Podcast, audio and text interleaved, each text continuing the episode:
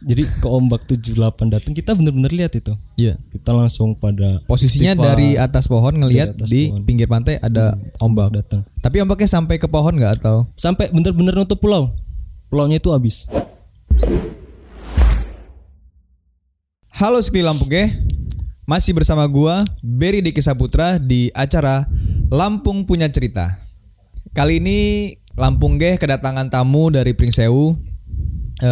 Namanya Bang Nurman. Halo Bang Nurman. Halo Bang. Sehat Bang? Sehat, alhamdulillah. Ya. Berapa jam tadi perjalanan dari Pringsewu Bang? Dari abis maghrib nyampe nya jam 9. Oh, iya. Lumayan sih Bang. Lumayan Bang. Agak-agak ini ya, macet dikit lah ya. Macet. Orang pada ke Bandar Lampung kali ya. Oh, Bang Nurman, untuk kejadiannya itu sebenarnya seperti apa sih Bang? Awal mula kejadian itu di tahun 2018 Bang ya. Ya, 2018. Itu ya. Acara liburan sekolah, libur panjang sekolah gitu, anak-anak sekolah gitu. Itu tanggal 22 kita berangkat hari Jumat. 22 pagi ya. Tanggal 22. Tanggal 22 ya. Pagi kita berangkat dari Pringsewu. Itu jam 10. Nyampe-nya Kalianda itu jam 1 Bang ya. Jam 1. Nah, jadi jam 1 itu kita berhenti prepare kayak beli makan segala macam minum buat di Pulau Skepala tuh. Kita selesai belanja, kita langsung jalan tuh. Iya. Jalan ke Desa Kunjir namanya. Iya, nah, Kunjir. Dari situ kita nyebrang tuh. Nyebrang. Dari desa itu berangkat jam berapa Bang dari Desa Kunjir untuk nyebrangnya itu Bang? Mau nyebrangnya itu jam 4:30. 4:30. Nah, jadi jam 4:30 kita naikin barang ke perahunya. Kita berangkat tuh. Nah, jadi perjalanan dari dermaganya ke Pulau Skepala itu sekitar sejam. Sejam. Ya, kurang lebih sejam kita berangkat. Sekitar jam 5:30 sampai ya. Ya, jam 6 itulah habis maghrib itu. Pas maghrib itu nyampe. Enggak takut kesorean, kemalaman gitu. Kalau udah kepalang tanggung Bang itu Bang, asli udah kepalang tanggung parah sih. Itu. Tapi memang niat bermalam di sana ya Bang, jadi ya enggak masalah ya. Udah 2 kali sebenarnya ke sana itu. Udah 2 kali. Dulu tahun lalu. Habis itu dilanjut ke 2018 itu. Kita nyampe Pulau Skepala, nurunin barang segala macam. Habis itu langsung diriin tenda tuh jam 6 tuh udah nyampe kan, langsung diriin tenda segala macam. Pada masak mie kan, pada lapar, makan segala macam. Selesai pada makan tuh jangan habis sisa udah kumpul-kumpul lah biasa kan anak muda di pulau gitu, gitar-gitaran, bakaran ya, asik-asikan kan, ngobrol, pada live lah IG segala macam. Saya belut kencing tuh, belut pipis jam 9:30 itu. Nah saya kan langsung pipis kan ke arah laut. Yeah. Kok pikir saya lautnya surut, ada apa ini gitu.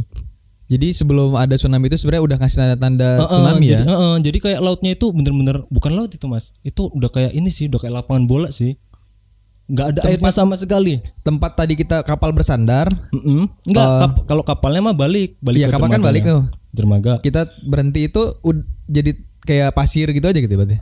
Jadi kayak pasir, cuman ada pasir sama karang gitu. Berapa meter, berapa kilo ke depan itu Bang untuk ya, sejauh itu. Saya lihat sih Mas, cuman karang sama ini doang, pasir nggak ada airnya. Kelihatan jelas tapi Bang, kayak kelihatan jelas. Nggak gelap, nggak ya? Soalnya itu lagi bulan purnama kan ya, itu bulan purnama, rob juga kan airnya naik. Itu jadi bulan purnama. Saya baru selesai buang air kecil, selesai pipis, air naik tuh ombak pertama datang tuh. Saya langsung lari kan ke arah teman-teman saya. Yeah. Awas ada ombak. Nah jadi itu. Ombak pertama ya. Itu ombak pertama itu udah ini sih, udah nggak wajar sebenarnya. Ombak pertama itu udah nggak wajar tuh. Ombak pertama udah nabrak ini api unggun segala macam, makanan udah ketabrak, udah anyut kan, anyut sama itu. Abis itu kita orang masih sempat bercanda tuh di situ. Iya. Yeah.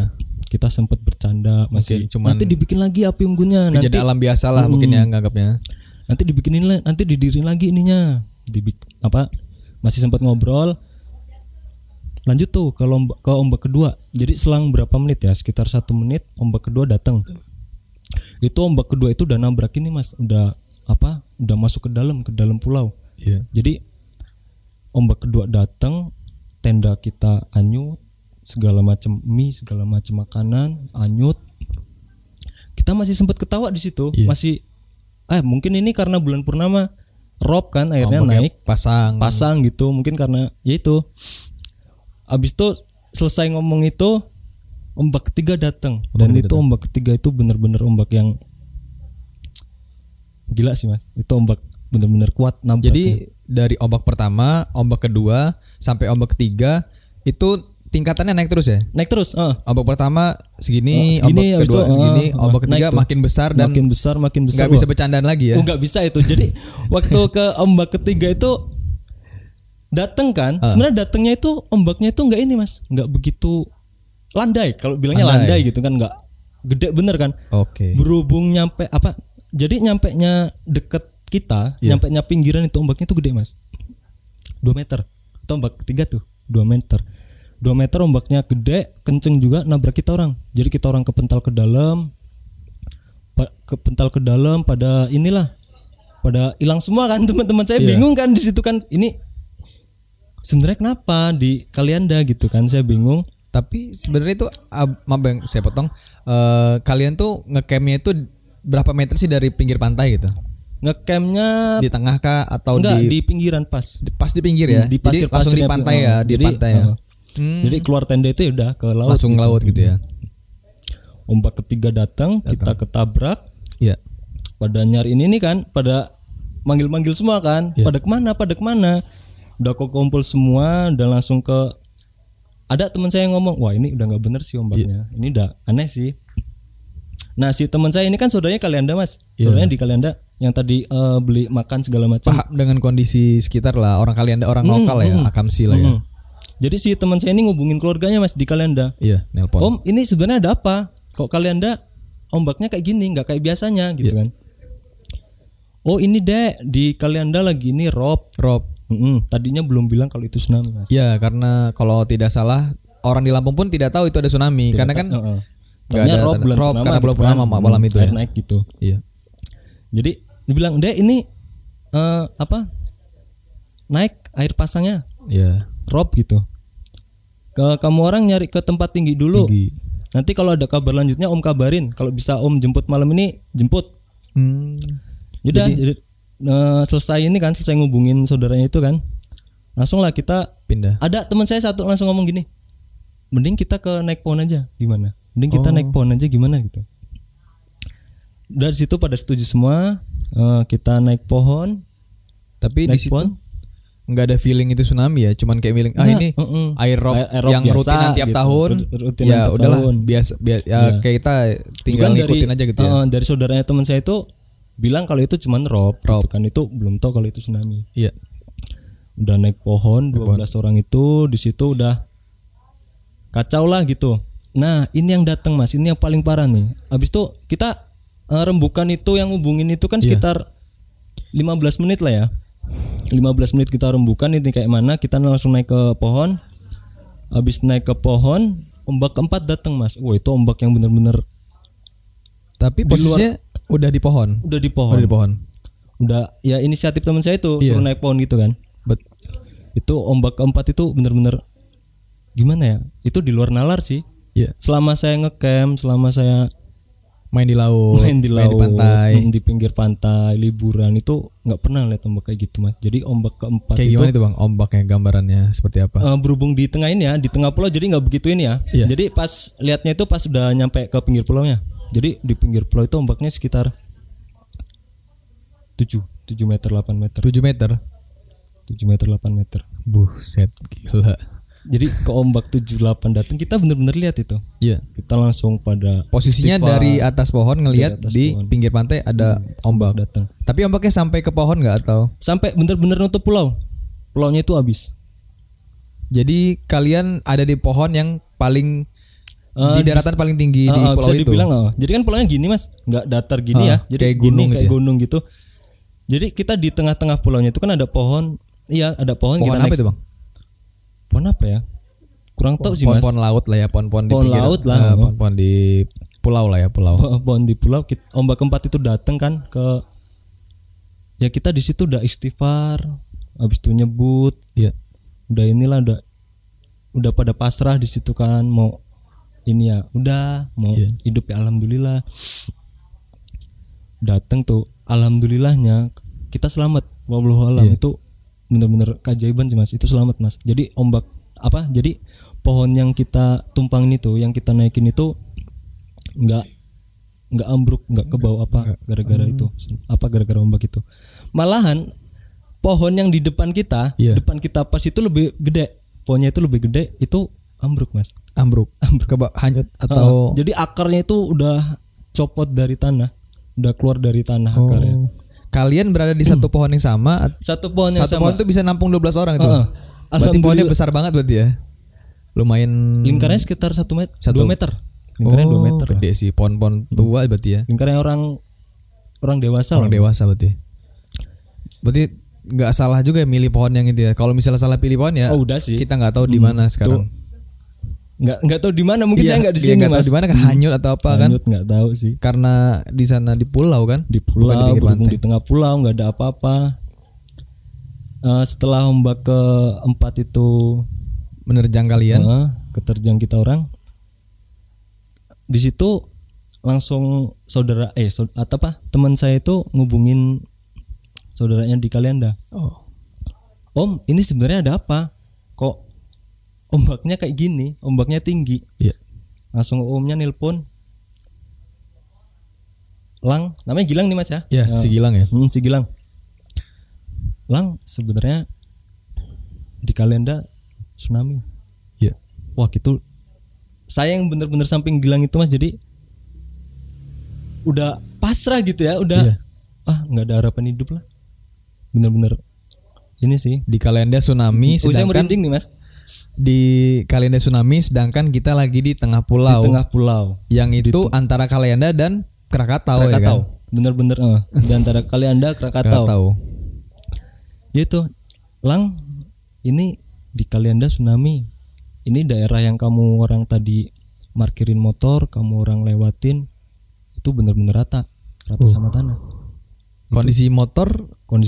Oh, udah nggak mikirin Mas. Oh iya. Udah ini sih, udah intinya mikirin hidup lah, mikirin hidup sendiri kayak mana gitu. Yaudah, kamu orang tenang aja, sebisa om malam ini om jemput pakai perahu seadanya, kalau ada tapi.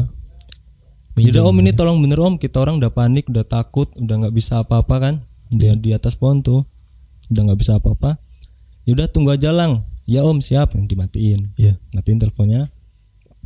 Setelah dimatiin teleponnya, 3 menit kemudian ombak kelima datang. Oh, saya kira ombak sudah sampai cuma sampai 4 doang, Bang. Ternyata enggak ombak ya. Kelima. Sampai 5 ya.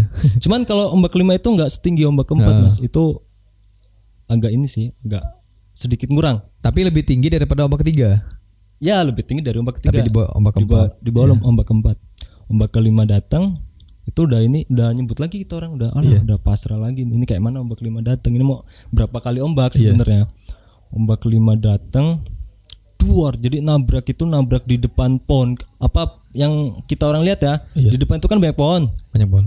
Jadi itu kayak mobil nabrak pohon gitu Mas. Jadi ketabrak, duar gitu. Nyampenya di samping, nyampenya di bawah kita, airnya itu udah gila sih. Nggak bisa ngebayangin Mas. Itu benar-benar nggak bisa ngebayangin itu. Itu jujur, itu saya merem. Saya merem, nggak lihat di ombak kelima itu pas nyampe bawah kaki itu, kebayang bawah sih. Pohon itu saya merem, nggak lihat Mas. Posisinya abang ada di pohon itu berapa meter ketinggian pohonnya? Itu saya yang paling bawah. Ada yang di atas lagi berarti? Ada itu ada yang paling atas. Abang yang paling bawah itu udah tinggi banget tuh, kayak dari mana ke mana mungkin pohonnya di paling bawah itu? 4 meter lah. 4 meter berada di puncak. Di puncak pulau itu. Puncak, di atas pohon ternyata masih sampai ke kaki kita ya. Pas itu kaki. Nggak kebayang sih berarti itu setinggi apa ombaknya. Itu di ombak kelima itu. Nah, di ombak kelima itu surutnya lama Mas. Jadi kayak airnya malah gendang di pulau gitu. Oh. Jadi tenggelam lama ya. Tenggelam. Pikir saya kok ini apa airnya nggak surut-surut ini. Oh, apa pulaunya bakalan hilang apa kayak mana, saya nggak ngerti Mas soal kayak gitu kan. Kebayang sih. Itu kebayang. Gila sih. Saya udah nggak mikir apa-apa di situ. Saya merem kan, itu posisi lagi merem kan. Posisinya merem. Ya saya melek pas ininya apa airnya udah genang kayak udah gitu. Genang. 30 menit airnya surut, alhamdulillah. Yeah. Di bawah isinya ikan segala macam ada di bawah itu, di bawah kaki pas. Ikan segala macam ada di situ, gede-gede mas. Kita di situ mau rembukan. Ini kan di situ ada bukit Skepal di samping tuh. Ada, oh, ada bukit lagi. Jadi di pulau itu nggak cuman pulau gitu mas, jadi sampingnya ada bukit. Dan dulu kita orang pas pernah camp sebelumnya ya. Kita pernah ke bukit itu. Yeah. Jadi tahu kan, jadi tahu. Nah, itu kalau bukit itu bisa dinaikin, bisa di.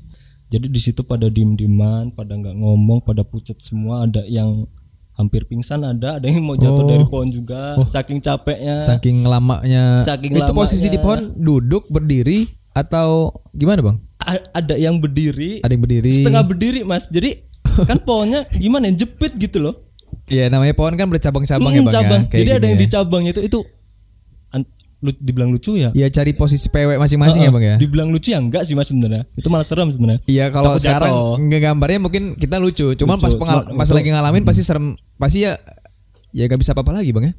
Itu nggak bisa apa-apa. Jadi kita di situ nunggu itu nyampe jam 1:30, 1:30 kita turun. 1:30 itu udah kepalang tanggung, udah malam. Nggak mungkin kita tidur di atas pohon. Total jadi berapa jam bang di pohon itu bang? Dari awal naik ke pohon? 4 jam. 4 jam di atas pohon bang? 4 jam kita di atas pohon. Dari jam 9:30 nyampe jam 1:30. 4 jam kalau sambil main leng sih enak sih bang. Enak. Kalau main apa, seksot segala macam. Tapi kalau enak sih dia. Kalau cuman diem gak ngapa-ngapain, merenung. Ya kayaknya capek juga ya bang ya. Capek itu ya bener-benernya. Jadi abis ya bang energi. Wah bener-bener abis di atas pohon itu. Udah. Setelah 4 jam pegangan ya. Mikirin ombak datang ya. Setelah ombak datang segala macam. Itu kita turun itu. Setelah jam 1 tuh kita langsung rembukan lagi. Udah ini udah malam, kita nggak mungkin tidur di atas pohon. Kita sekarang turun naik ke bukit Skepal, apapun itu yang terjadi. Jam setengah jam 1. Jam satu. Itu jam 1 kita udah turun. Nggak surut ada, lagi berarti ya? Surut, bener-bener surut. Itu sepanjang mata ngeliat itu isinya cuman karang sama pasir doang. Pasir. Jadi lucunya di situ kita malah sempat foto. Sempat ini ngabarin momen. Kita foto bareng-bareng itu banyak sih kita foto. Nah di situ kita masih sempat ini masih ngerokok segala macam masih. Nggak ada tanda-tanda ombak datang. Surut. Udah tenang posisinya. Udah surut. Udahlah kita langsung. Udah gimana kalau kita langsung naik? Takut ombak datang lagi. Iya. Kita naik. Jalan tuh di pinggir pulaunya. Kita jalan di pinggir pulau. Nyampenya bukit, ke atas bukit Skepal itu. Di atas bukit itu saya berdiri di situ. Itu jadi kita lihat dari atas itu masih ada kayak tabrak-tabrakan ombak gitu mas, kayak trauma gitu loh. Itu ombak sama kayak yang tadi kita ini di bawah tadi. Iya. Gitu. Apa yang kita alamin di pulau tadi, di tengah pulau ini kan posisi udah di atas bukit Skepal. Iya, kita udah mikir gitulah, udah depresi, dehidrasi, nggak ada minum. Bekal habis semua kena ombak ya. Kena ombak. Jadi di situ yang kesisa ini cuman flysheet tenda. Kalau tahu tuh flysheet tenda. Di situ buat nah itu kan gerimis tuh Mas. Jam yeah. Oh gerimis. Jadi kita pas naik ke bukit Skepala itu kedinginan juga berarti ya. Oh iya, enggak bisa tidur, kedinginan, dehidrasi, depresi semuanya. Jadi di situ ada teman saya yang benar-benar gila, bisa disebut gila gitu. Halusinasi kali ya. Halo. Ini kita bayangin aja di kasur ini enak loh. Tiduran gitu. Ini di kasur kan? Dia udah gila kayak gitu kan? Udah kayak titik ini ya. Udah titik yang terendah dia. Itu bener-bener kacau. Jadi di situ kita udah. Ada teman saya yang inisiatif ngubungin ini BNPB. Ngubungin BNPB. Ini kita bisa dievakuasi nggak? Iya. Oh ini lagi ngurusin yang di pinggiran deh, yang di apa? Yang di desa yang tadi kalian lewatin, desa itu belum bisa ke situ soalnya jalurnya ketutup, jalur daratnya kan ketutup.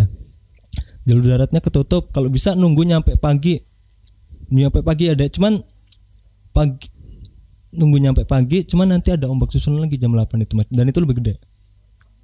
Tapi itu benar-benar terjadi ombak ya? Pas pagi belum atau cuman kayak prediksi cuman dia prediksi aja. Cuman belum pasti itu iya. Ombak yang pagi yang susulan pagi itu bakalan sepertinya. nyampe jam 6:30 pagi itu kita lihat ke daratan. Jadi di Pulau Skepala itu nggak begitu jauh dari daratan, sekitar setengah kilo ya, kilo. dari pesisir pantai itu ya. Pesisir.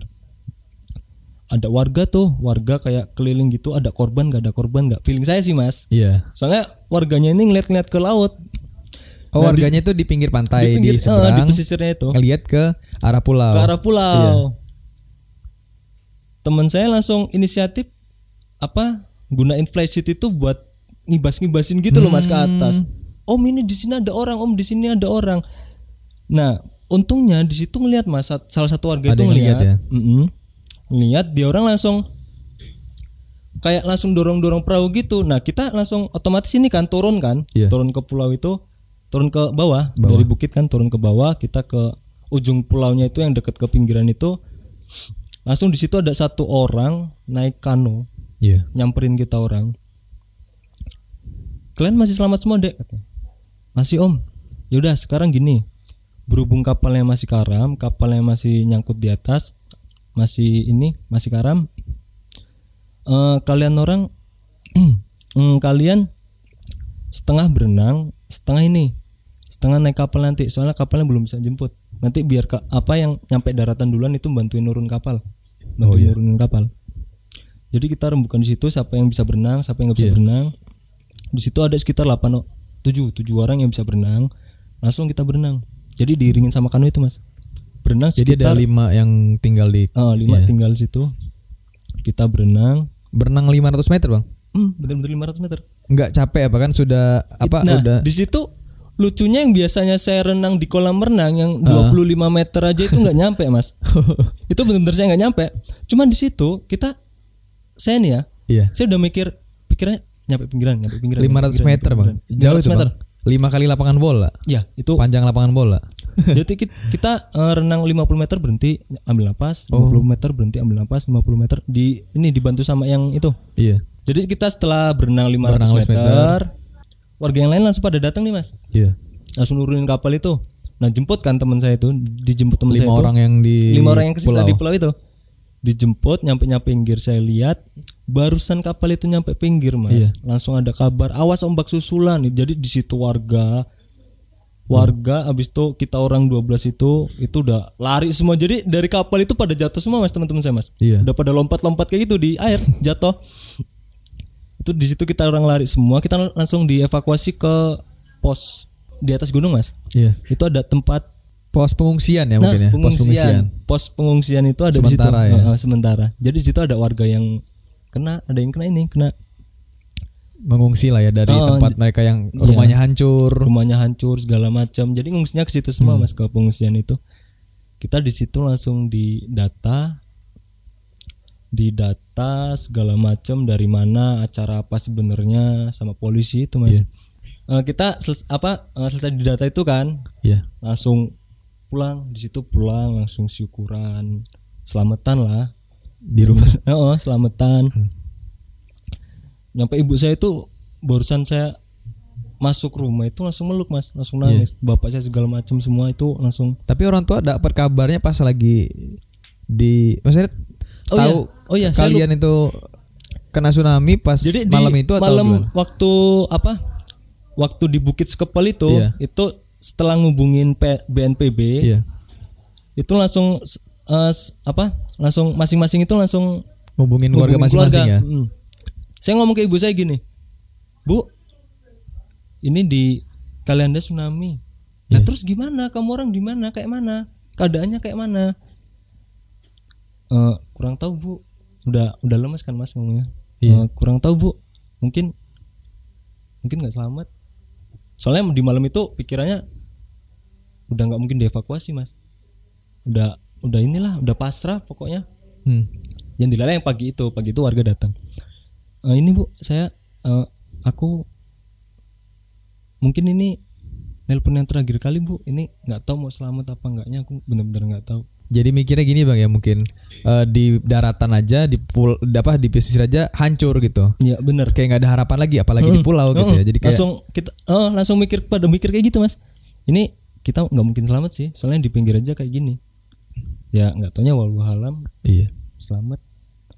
Ya walaupun renang lumayan sih, iya. Itu benar-benar hidup mati renang 500 meter berhubung bukan atlet renang kan Mas, nggak pernah renang juga, yeah, jarang, nggak tidur, nggak makan, karena bisa, kepepet itu malah jadi bisa ya? Kepepet malah bisa itu lah, nggak tidur nggak makan ya, dehidrasi lah, dehidrasi, udah kedinginan, kehujanan ya. Juga itu renang masih bisa itu, yeah. Keajaiban sih Mas. Saya dikabarin sama omnya Gilang kendaraannya itu selamat, yeah. Diamanin ke daerah, ke Desa Gayau, namanya Desa Gayau. 6 motor. Selamat semua 6 motor itu. 6 motor alhamdulillah selamat, cuman ya rusak semua, enggak ada yang benar. Pecah-pecah semua, udah ketabrak ombak, ketimpa bangunan, udah pecah-pecah Mas. Jadi waktu saya dikabarin itu kan, terus saya tanya sama ibu saya, "Bu, ini motornya mau diambil enggak? Emang motornya selamat?" "Ya selamat, Bu." Kamu enggak trauma ke sana?" katanya. "Ya trauma. Cuman pengen coba ngeliat Desa Kunjir yang buat parkirin motor itu." Soalnya saya sempat ngobrol Mas sama ini, yeah. Sama yang jagain motor itu, sama yang apa yang punya rumah. Kita parkirin motor itu sempat ngobrol. Jadi waktu kita jalan di pinggiran yang bekas apa yang waktu kita lewatin sebelumnya itu Mas, itu benar-benar ini. Kayak beda banget ya. Beda. Udah enggak ada rumah yang berdiri. Itu di Kunjir itu ya? Di Kunjir, Desa Kunjir. Itu cuma ada kayu-kayu doang Mas. Kayu bekas rumah gitu, cuman tembok-tembok ambruk gitu. Saya lewat, saya juga kaget kok ada kapal di atas gunung, ini kayak mana ceritanya kayak gitu, ada kapal juga di atas gunung. Itu di situ saya langsung trauma lagi, langsung apa bener-bener takut ya. Merinding. Nah nggak taunya dievakuasinya tuh motornya tuh sebelum ombak yang parah udah dievakuasi. Jadi waktu rob tuh, waktu apa air pasang. Udah dievakuasi motornya. Sempet ya berarti orang. Sempet. Cuman ya ketabrak juga tetap kena. Cuman udah dievakuasi ke atas. Di situ berhenti. Saya ngobrol kan sama yang punya rumah itu, yang parkirin motor tuh. Jadi di desa ini sekitar belasan orang meninggal, Dek. Yeah. Kamu inget Dek yang kemarin kamu ngobrol tuh sama anak kecil? Nah itu cucu bapak.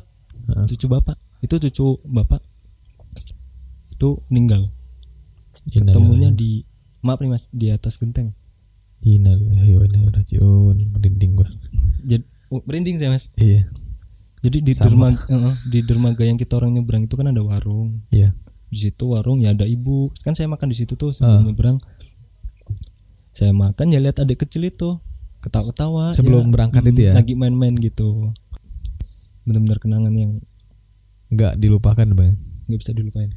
Kayak nggak nyangka bakal nyangka. Dari situ hampir satu tahun setengah lah ya, hampir 1 tahun setengah saya nggak berani yang namanya lihat air laut itu, nggak berani. Berarti baru-baru ini deh Bang, soalnya kan baru-baru ini. Iya, baru-baru ini saya ke Desember, berarti setahun 2020, nah setengah tahun kan 2020 kemarin 2020 yeah. Apa di bulan-bulan kemarin ini yeah. Saya baru ke ini, baru ngecamp lagi, ya ke Lampung Barat. Iya, tapi dari kejadian itu ada nggak sih Bang hikmah yang bisa diambil gitu? Kejadian itu saya janji sih Mas. Iya. Yeah. Ya ini kalau ini bisa pulang, saya janji nggak nakal, nggak macem-macem. Iya. Yeah. Nurut sama orang tua. Iya. Yeah. Ya sholat 5 waktu segala macem bakalan dilakuin, bener-bener tobat. Gitu. Jadi janjinya itu Mas. Iya. Jadi Bang, kalau untuk pesan-pesan Bang untuk orang-orang yang hobi ngecamp, hobi camping, suka outdoor dan lain-lain, apa sih Bang kira-kira Bang yang mungkin bisa jadi apa ya, pelajaran juga buat kawan-kawan gitu? Yang jelas kalau ini siapin mental. Iya. Kalau mau ngecamp, mau segala macam, mau ngecamp entah di gunung, entah di pantai, di pulau, siapin mental. Takutnya kejadian apa-apa, bukannya ngomong jeleknya, takutnya ada kejadian apa yang terjadi.